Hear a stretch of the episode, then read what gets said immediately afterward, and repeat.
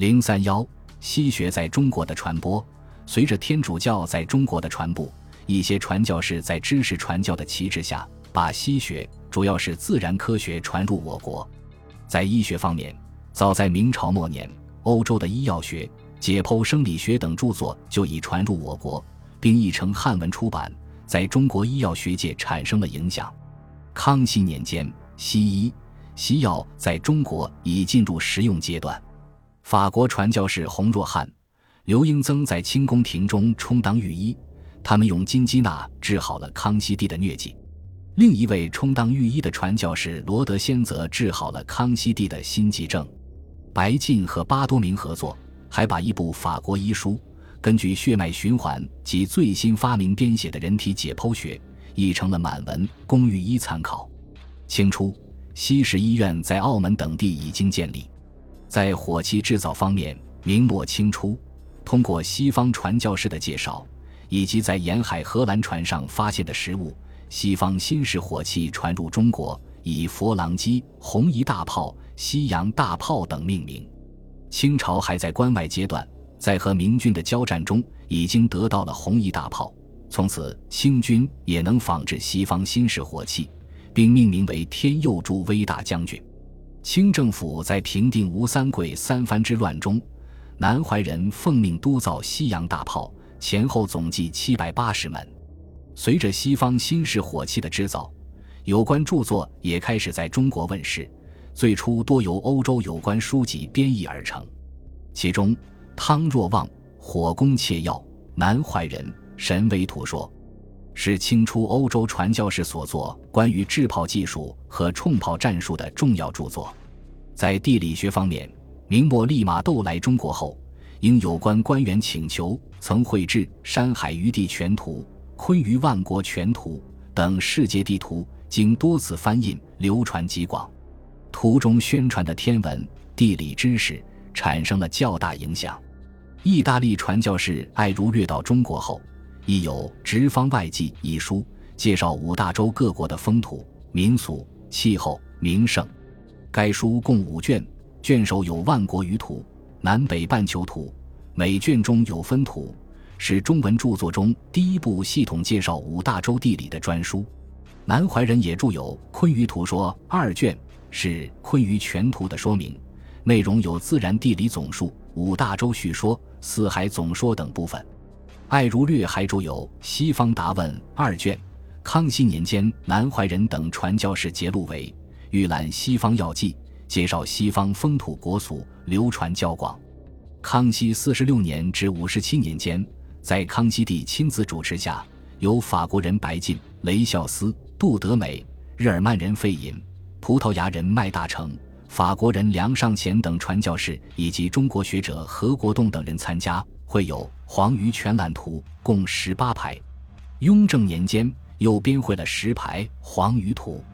乾隆时期，经中国学者刘统勋、何国宗、明安图以及传教士宋君荣、傅作霖、高慎思等共同努力，又编绘成乾隆13排地图。康熙、雍正年间所绘地图，除标列我国东北、蒙古、新疆、西藏以及内地15省的地形和政治、军事情况外，还绘出了西伯利亚、帕米尔以西、地中海以东的中亚山川、居民等地理内容。乾隆朝所绘地图，则是北抵北冰洋，南至印度洋，西及红海、地中海和波罗的海的一幅极其完善的亚洲大陆全图。在数学和天文历法方面，还在明末，传教士利玛窦和明朝官员徐光启、李之藻翻译了《几何原本》《同文算指》，欧洲数学开始传入中国。《几何原本》是根据德国数学家克拉维斯的注释本译出的，对人们了解和研究几何学非常有益。中国清代数学家方中通、李子金、梅文鼎等都从中受到很大影响。《同文算指》是一部介绍欧洲笔算的著作，主要依据克拉维斯实用算术概论、合成大卫算法统宗编译而成。《同文算指》介绍的笔算简便可行，经过清代数学家的改进，在中国得到了普遍推广。著名的崇祯历书中，大量介绍了西方平面三角学和球面三角学的知识。清初，波兰传教士穆尼格又把对数解球面三角形的方法介绍给了中国数学界。对数便于计算，极有实用价值，在历法计算上被普遍应用。在此基础上，中国数学家薛凤作、方中通等后来均有新的发明。康熙年间编辑的《数理经韵》是欧洲数学传入中国后继大成的著作。雍正元年出版后，中国的数学研究出现高潮。该书对欧洲的代数学以假借根数、方数求实数、对数比例、比例归结等均有介绍，是一部影响较大的著作。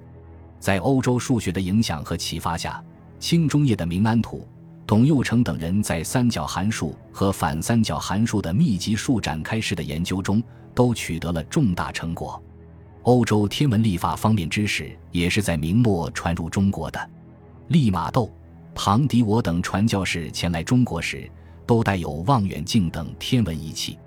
到达中国后，根据实际需要，这些仪器或加以仿制，或者重新设计制造。继传教士汤若望监制的第一架望远镜窥俑正式安装后，康熙年间，传教士南怀仁曾主持设计、监造天体仪、象限仪、季线仪、地平经仪、赤道经纬仪、黄道经纬仪等6件大型铜仪。中国科学家对此给予很高评价，认为西法之有验于天，时一向有以先知也。明末，徐光启启用欧洲传教士龙华民、邓玉涵以及精通西方天文学的中国知识分子李志藻等人，编成《崇祯历书》137卷。后来，南怀仁等又编成《康熙永年历法》32卷。这2次历法编纂完成了旧历法改革，从此中国通用西历。在编纂历书过程中，欧洲天文学说在中国得到进一步传播，一些测量方法也被系统介绍给中国天文学界。其中，耶稣会士罗雅谷首先介绍了伽利略学说，法国耶稣会士蒋友仁则对日心说做了明确介绍。清代杰出的天文学家王锡禅经究推步，兼通中西之学，在介绍欧洲天文历法等科学知识方面做出了重要贡献。在动力机械学方面，还是明朝末年，意大利传教士熊三拔著有《泰西水法》，在北京刊印。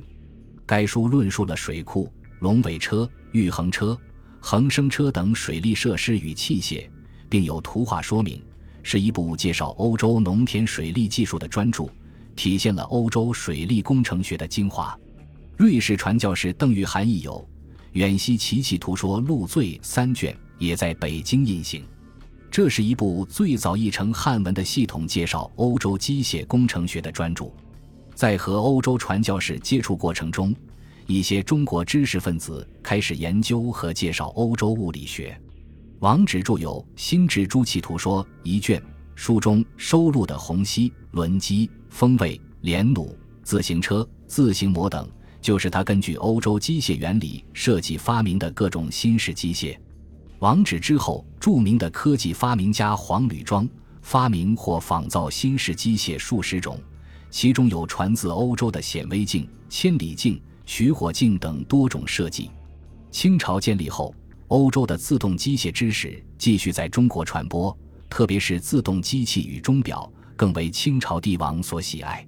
康熙年间，法国传教士陆伯嘉任职于朝廷，专门制造钟表和物理器械，很受康熙帝赞赏。乾隆年间，杨自新制造了一个自行狮，发条藏在狮子腹内，能走100多步。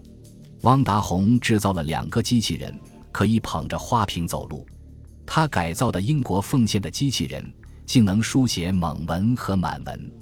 在传入中国的欧洲文化中，还包括建筑学以及语言学、绘画、音乐等方面内容。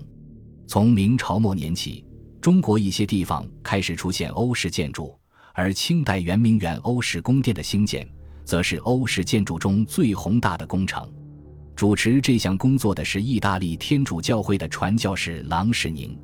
圆明园中的西洋楼是一组建筑，包括斜旗渠、储水楼、万花阵、方外观、海晏堂、远迎观、大水法、宪法墙等。这些建筑具有意大利巴洛克风格，秀美可爱，也具有中国建筑特色，是中西合璧的产物。在欧洲传教士的帮助下，中文开始了拉丁化拼音，拉丁语也得以应用，从而解决了中国和欧洲在语言文字上的阻隔。欧洲绘画技巧传入中国，西洋画法在清前期宫廷中占有一席之地。在欧洲画风的影响下，清代画坛上出现了新的风格，例如焦秉贞和冷梅的《耕织图》，融中西画法于一炉，人物、庐舍、山水、林木用中国传统画法，而景物的远近、大小用欧洲画法。在清宫中任职的郎世宁和捷克人艾启蒙等，还在中国工笔画与欧洲古典写实的结合上进行了探索。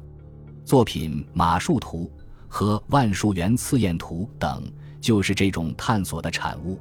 欧洲音乐传入中国，使中国音乐，特别是宫廷音乐的内容更加丰富。总之，欧洲文化传入中国，丰富了中国文化的宝库，有利于中国文化的发展，促进了中西文化的交流。本集播放完毕，感谢您的收听，喜欢请订阅加关注，主页有更多精彩内容。